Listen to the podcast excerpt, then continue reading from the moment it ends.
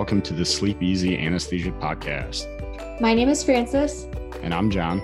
And today we will be discussing the valvular disorder of mitral stenosis. When you are finished listening to an episode, please remember to take the survey included in the episode description and provide us with your feedback. Thank you all for listening, and we hope you enjoy the Sleep Easy Anesthesia Podcast.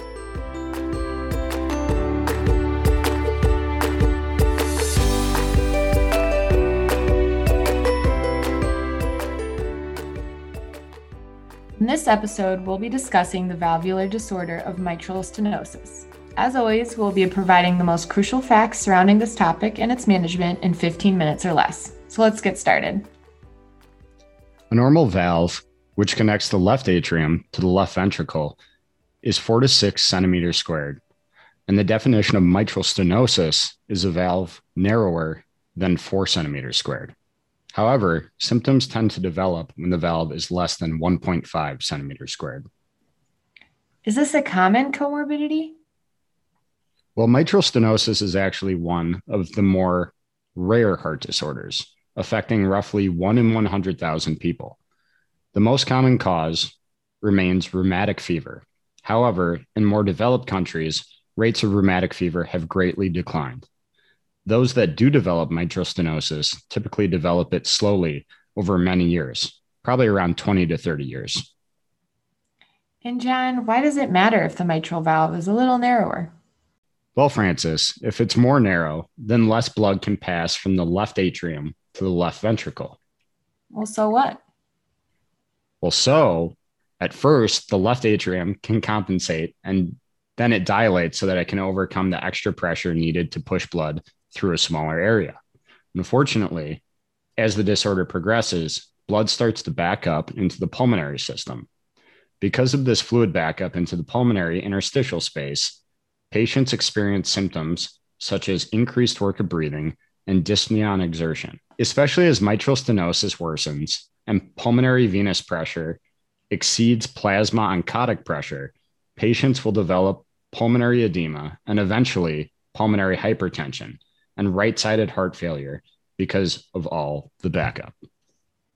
Well, this doesn't sound good. So, how do we recognize and diagnose these patients with mitral stenosis? From your cardiac exams in school, you'll probably remember and notice that opening snap early in diastole and a rumbling murmur, best heard around the apex or left axilla, would indicate mitral stenosis. But don't be fooled because as the calcification of the valve progresses, patients may lose that classic opening snap. An echo is really the best way to tell you the mitral valve area and the transvalvular pressure gradient. A stress test could also be used to determine how severe the mitral stenosis is. You may also see left atrial enlargement on an x ray presenting as straightening of the left heart border and elevation of the left mainstem bronchus. And if we do find ourselves taking care of one of these patients, how do we safely give them anesthesia?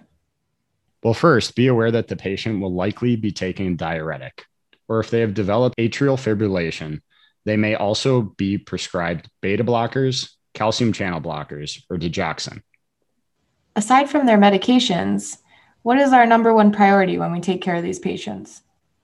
Avoid tachycardia. Say it with me, Francis.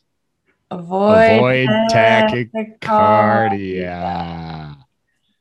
Tachycardia makes left ventricular filling even worse, decreasing time for filling, and increases left atrial pressure even more. Therefore, with induction, you should avoid medications that will increase your heart rate, such as ketamine, and be ready to treat that tachycardia with beta blockers.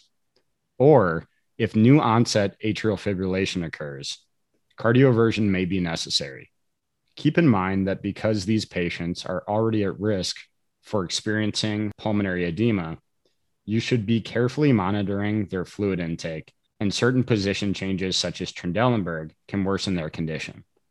Also, pulmonary hypertension can be made worse by things such as hypercarbia or hypoxemia. Now, do we have any specific postoperative considerations? Postoperatively, you should continue to monitor these patients carefully and their pain should be managed closely to prevent tachycardia due to hypoxemia and respiratory acidosis. Well, thanks, John. I definitely learned a lot more about mitral stenosis. Thanks again, everyone, for tuning in to another episode of Sleep Easy. We hope you learned a lot today.